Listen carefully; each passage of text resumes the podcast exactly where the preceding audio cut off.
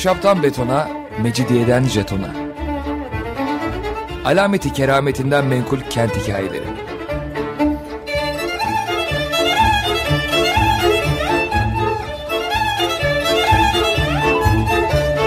Hazırlayan ve sunan Pınar Erkan.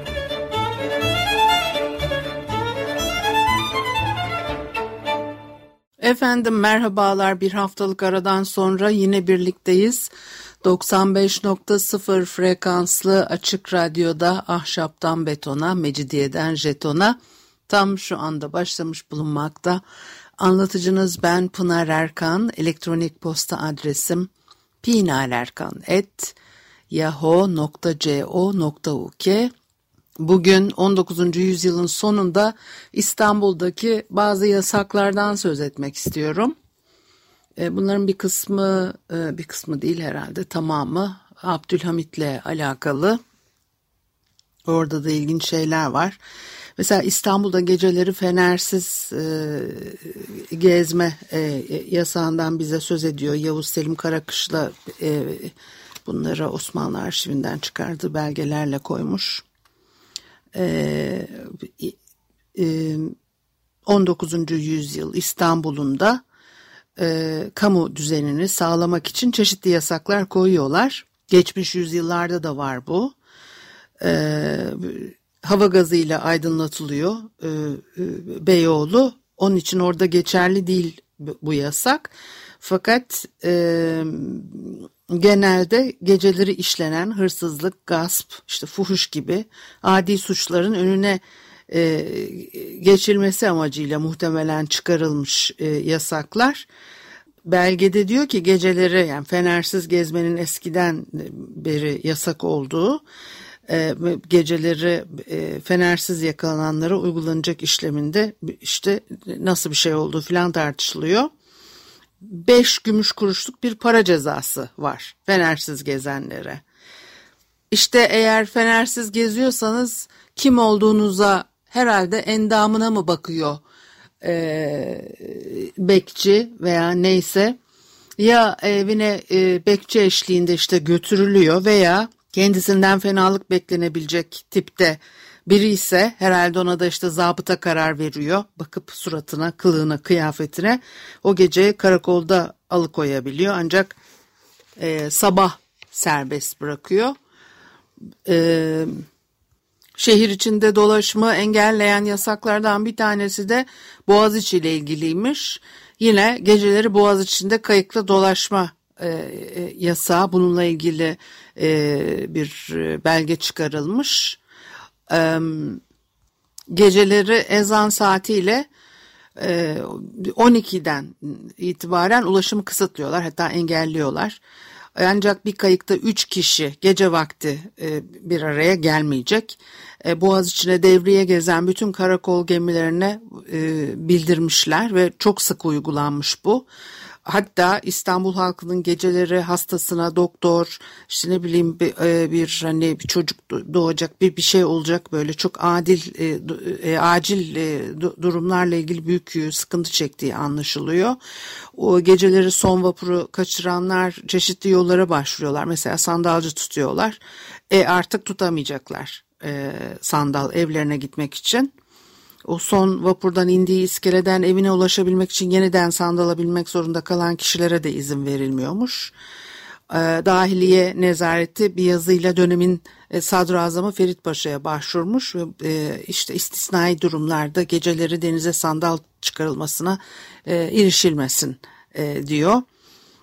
Diyor ki işte Sultan II. Abdülhamit'in Boğaziçi'nin her iki yakasında yeteri kadar polis ve zabıta memuru bulunması, şüpheli şahıslardan başkasına ilişilmemesi gerektiği gerekçesiyle hamilelik, hastalık, son vapuru kaçırma, benzeri gibi acil hallerde halka anlayış göstermesi konusunda bir irade var.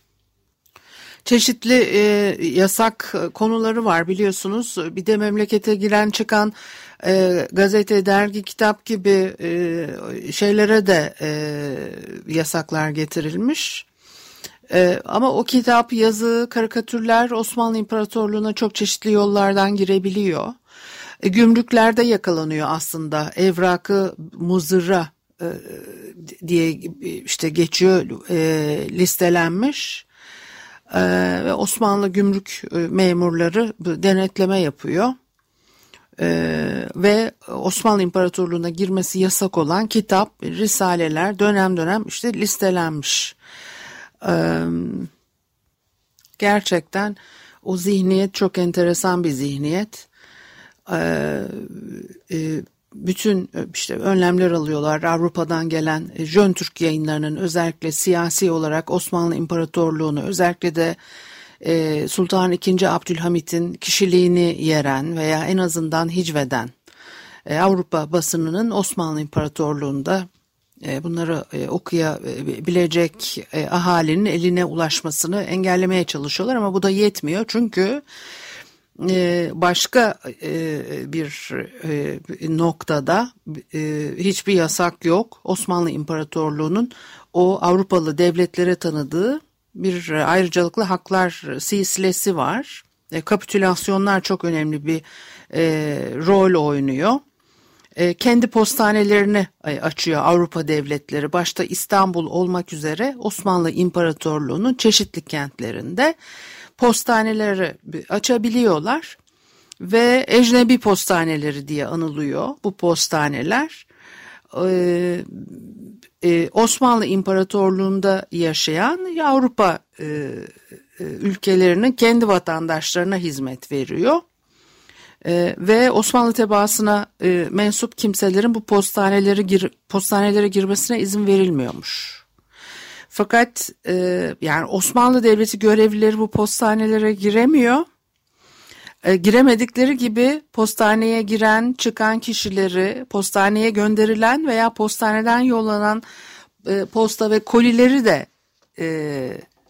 denetleyemiyorlar. Şimdi hal böyle olunca istediğiniz her şeyi buralardan gönderebilir ve içeri sokabilir oluyorsunuz tabii.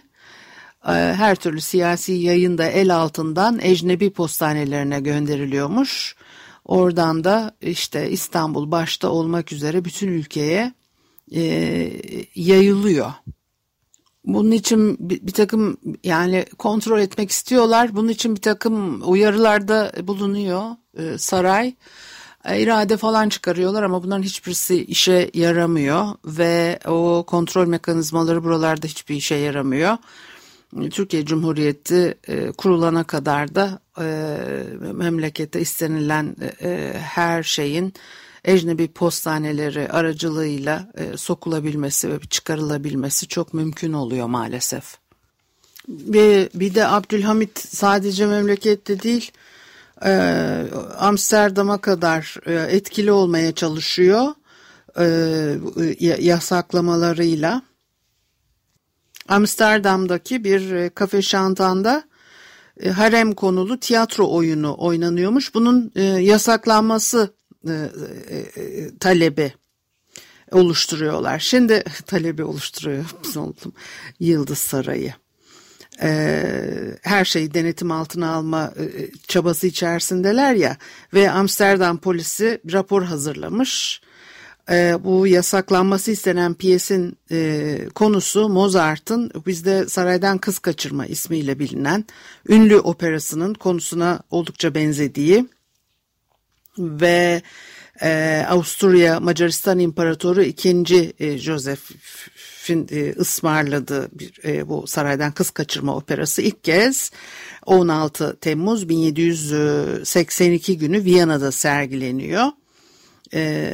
Ve Mozart'ın hayat boyunca bestelediği 16 opera arasında en çok sevilenlerden biri olmuş bu.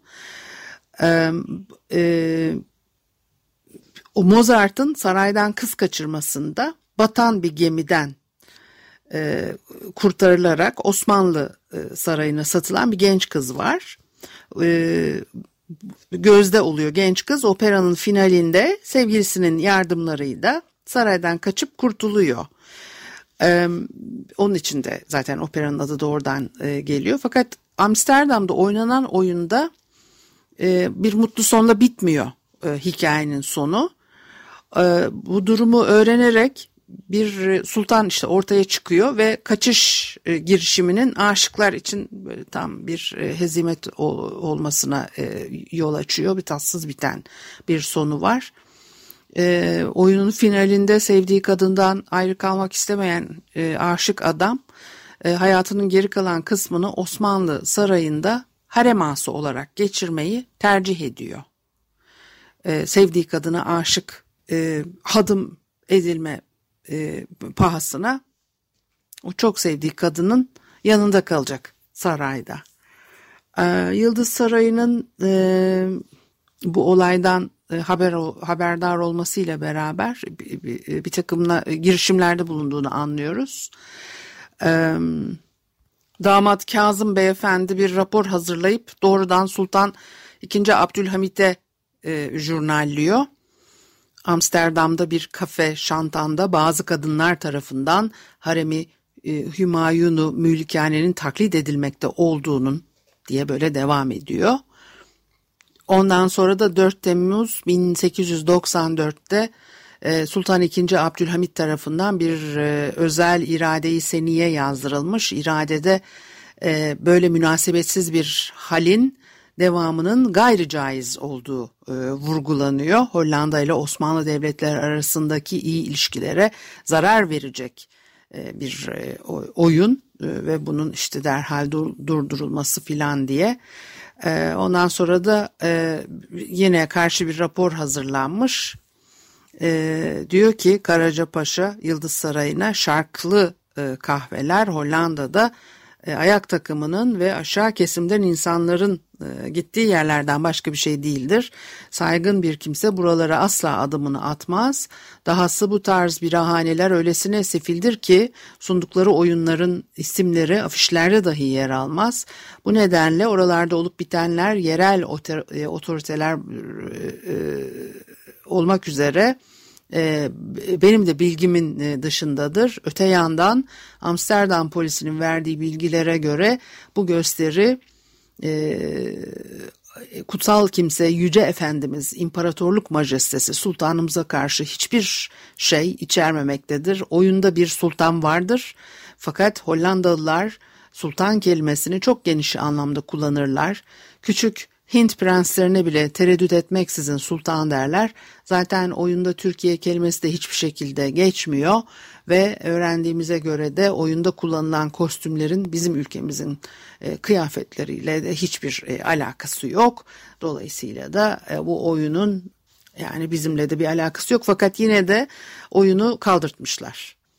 Bunu kaldırmışlar da bu tür şeyler tekrarlanıyor öyle anlaşılıyor. Mesela yine 1900 senesinde de Halil Rıfat Paşa imzalı bir başka sadaret tezkeresi var. İngiltere'de Monsieur Max Goldenberg tarafından yazılmış bir Esrar-ı harem veya Hilal ve Salip adlı tiyatro oyunu. O da gene talep üzerine yasaklanmış. Bir müzik arası verelim. Ondan sonra devam edelim. Efendim Açık Radyo'da ahşaptan betona, mecidiyeden jetona devam ediyor. Haliyle Pınar Erkan'ı dinlemektesiniz.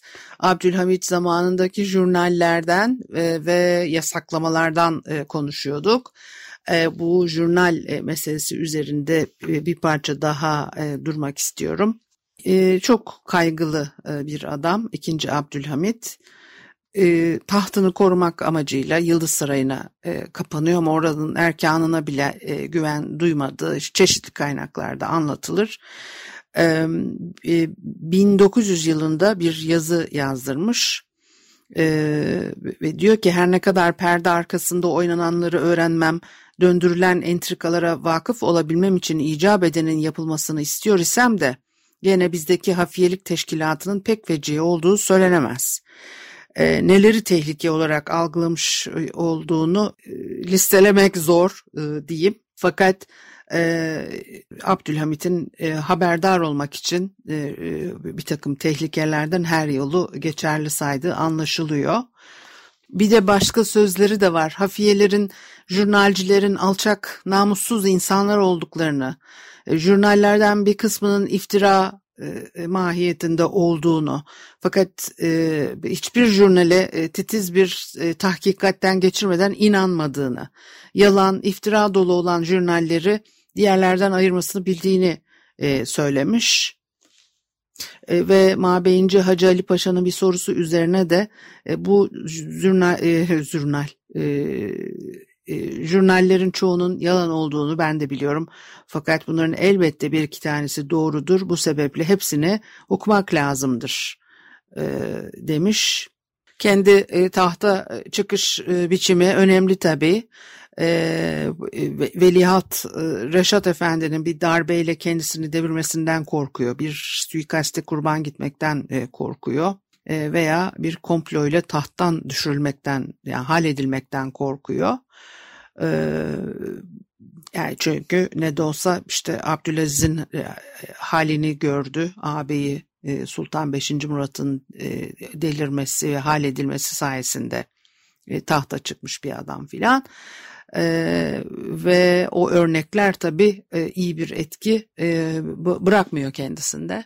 İşte kimisi korkak olduğunu söylüyor, kimisi de ihtiyatlıdır, korkak değildir diye farklı yorumların yapıldığını görüyoruz. Bir de çok sayıda jurnalci asılsız ihbarlarda bulunarak 2. Abdülhamit'in bu vehimlerini daha da körüklüyorlar. Korkularını dizginlenemez hale getirmişler. Hafiyeler var. Bu jurnalleri yapan Zaptiye Nezaretine bağlı önemli hafiyelerden bir tanesi. Mesela demiş ki işittiğini jurnal etmeye memurdur jurnalci. İspata değil. Her şeyi jurnale konu edebilirsiniz demek. Bu tabii çok ciddi noktalara da varıyor elbette sonuçları. Komiklikler de var, başka şeyler de var. Yani komiklik, biz şimdi bu komiklik diyoruz da tabii komik falan değil. Mısır Hıdivi Abbasimi Paşa'nın Hıdiv Kasrı'nın kuleleri jurnal edilmiş. Yıldız Sarayı'na mahsus olması gerekir bu kadar yüksek kuleler filan diye. Basını da sindirmeye çalışıyor ya. Baskı yoluyla sindirilemeyen gazetecileri işte satın alıyor, bu yöntemleri uyguluyor. Osmanlı elçilikleri aracılık görevini üstlenmiş mesela, yabancı basının satın alınması gerektiği zaman, ne kadar da normal bir şeymiş gibi şimdi bunu söylüyorum ama tabii ki 150 çuval dolusu kitap benzeri basılı materyale el koymuşlar mesela, jurnallendiği için sansür tarafından. Maarif Nezareti'nin denetiminde Çemberlitaş Hamamı'nda günlerce işlemden geçiriyorlar, yakıyorlar. Bu da tabii çok acıklı bir hikaye. Çok acayip şeyleri de jurnalliyorlar. Hırka-i Saadet alaylarını jurnallemişler. Yıldız Sarayı'nda temsiller vermeye gelen tiyatro kumpanyalarını, Paris Sefareti'nde görevli Aristaki Bey'in almış olduğu 20.000 frank tutarındaki borcu, balonlardan atılacak bombalarla Yıldız Sarayı'nın havaya uçurulacağı, Müslüman tebaadan bazılarının şapka giymekte olduğu, Mamuretülaziz valisinin, çok özür diliyorum, bunu doğru söyleyemedim galiba. Yo, doğru söyledim. Makam ve haysiyetini gözetmeyerek neyse kötü bir takım davranışlarda bulunduğu, Sami Paşa'nın döneminin yaygın bir adetine uyarak işte adamcağız evinde kullanılan tabak bardaklara SP harflerini işletmiş. Sami Paşa'nın konağının Fransızca adı Sublime Porte olan Babali'ye benzetmek için yazdırılmış olduğu falan, yani bunlar dahi jurnal konusu. Bu arada herkes de jurnalleme yarışına girmiş. Abdülhamit'in bendeganını oluşturan kişiler özellikle onun gözüne girebilmek için hem her türlü entrikaya karışıyorlar, bir taraftan da işte meslektaşların çevirdikleri entrikalardan, kendileri hakkında verilebilecek jurnallerden korku, endişe duyuyorlar. Yani herkes birbirinin arkasından iş çeviriyor. Mesela başkatip bir teşebbüsünde haybete uğrarsa yahut menkubiyet veya muvaffakat muvakkat bir gazep görürse mutlaka bu izzetin eseridir. İzzet bir tekdir işitmiş yahut bir kârından mahrum kalmış ise bunda başkatiple Ebu'l-Hüda'nın parmağı vardır falan. Ve bu düşünceler böyle gidiyor ve bunları da yazıyorlar zaten. Devlet adamları arasından da çok sayıda jurnalci çıkmış. Şeyhülislam Cemalettin Efendi'nin oğlu Ahmet Muhtar Bey, Kurban Bayramı için bir işte merasim düzenleyecekler, bayramlaşma merasimi. Dolmabahçe Sarayı'nın kubbesinin çatlak olduğunu, her an çökebileceğini jurnal etmiş. Bayram kutlaması töreni hemen Yıldız Sarayı'na alınmış. Mesela diyor ki Yıldız Sarayı'nın civarı kah elleri ceplerinde, festir başlarında sallana sallana yürüyen, kah hemen oracağa atılmış bir sandalye üstünde küstah bir tavırla oturan hafiyelerin icrai sanat merkezi görünümünde. Yıldız Sarayı'na gidenleri gözetlemekle görevli Beşiktaş Mutasarrufı 7-8 Hasan Paşa'ya bağlı resmi hafiyeler varmış. Serence Bey yokuşu üzerinde bazı evlerde gözetleme amacıyla kullanılmış. Serence Bey yokuşu üzerinde yabancıların yerleşmesine hiçbir zaman izin verilmemiş. Acıklı veya komik veya işte ne isterseniz onu deyin. İnsanlar evden çıktıkları zaman sabah akşam geri dönebileceklerinden bile emin olamıyorlarmış. Bir sosyal felaket haline dönüşmüş o zamanlarda bu jurnalcilik meselesi. Bir de başka bir nokta daha var. Yabancıların da bunu kullandıkları anlaşılıyor. İstanbul'un rıhtımlarının nasıl inşa edildiğini eski programlarda konuşmuştuk. Eminönü, yani Sirkeci rıhtımı ve Galata, Karaköy'deki rıhtımı Fransızlar yapıyorlar ve çok da ciddi problemlerle karşılaşıyorlar. Özellikle Sirkeci rıhtımı inşa edildikçe işte su alıp götürüyor filan, bunları eski programlarda konuşmuştuk. Şimdi bir anlaşma imzalamış Fransız şirketi, rıhtımın Halice kadar uzatılacağını kabul etmiş. Fakat daha sonra yapılacak bu yatırımın şirketin kar oranını düşüreceği anlaşılıyor. Onlar da ne yaparım bunu, bu şartı kaldırmak için filan diye yöntem düşünmüşler ve resmen başvurmak yerine bu yükümlülükten kurtulmak için yöneticiler Yıldız Sarayı çevresinden bir kişiye maddi menfaat vaadinde bulunuyorlar. Parayı ödedikten sonra bu kişinin Sultan II. Abdülhamit'e jurnal yazdırmasını sağlıyorlar ve bu da işe de yaramış. Jurnalde diyor ki İstanbul sahilinde, yani karaya ayak basma ameliyesine yardım edecek rıhtım gibi bir vasıtanın boydan boya bir ecnebi kumpanya elinde bulunması memleketin inzivatı noktasından dikkate şayan tehlikeli olduğunu ve Galata rıhtımı her ne kadar tarassut altında bulundurulabilir ve Yıldız'a münasebeti noktasından uzak sayılabilirse de Haliç tarafları vaziyeti coğrafyası itibariyle adeta İstanbul ve kağıthane tarikiyle Yıldız'ı kuşatmaya müsait ve bu yüzden tevellüt edilebilecek mahsur pek azim olduğundan buna müsaade edilmemesi, bir taraftan rıhtımın elde tutulmak üzere devletçe mübayasına tevessül olunması filan diye devam ediyor. Ya ne kadar doğru söylüyor filan diye istediklerini elde etmiş yani Fransızlar. Nereden geldi bu bilmiyorum yani. Hay Allah, tam yılbaşı öncesinde. Ay. Bu haftalık da bu kadar olsun. Umarım daha iyi bir yıl olur. Gelecek yıl her şey daha iyi olur. Haftaya görüşene kadar Allah'a ısmarladık.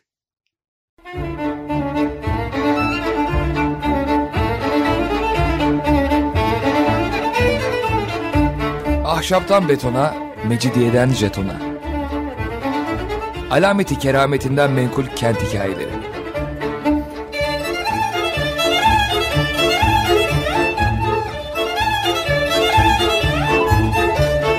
Hazırlayan ve sunan Pınar Erkan.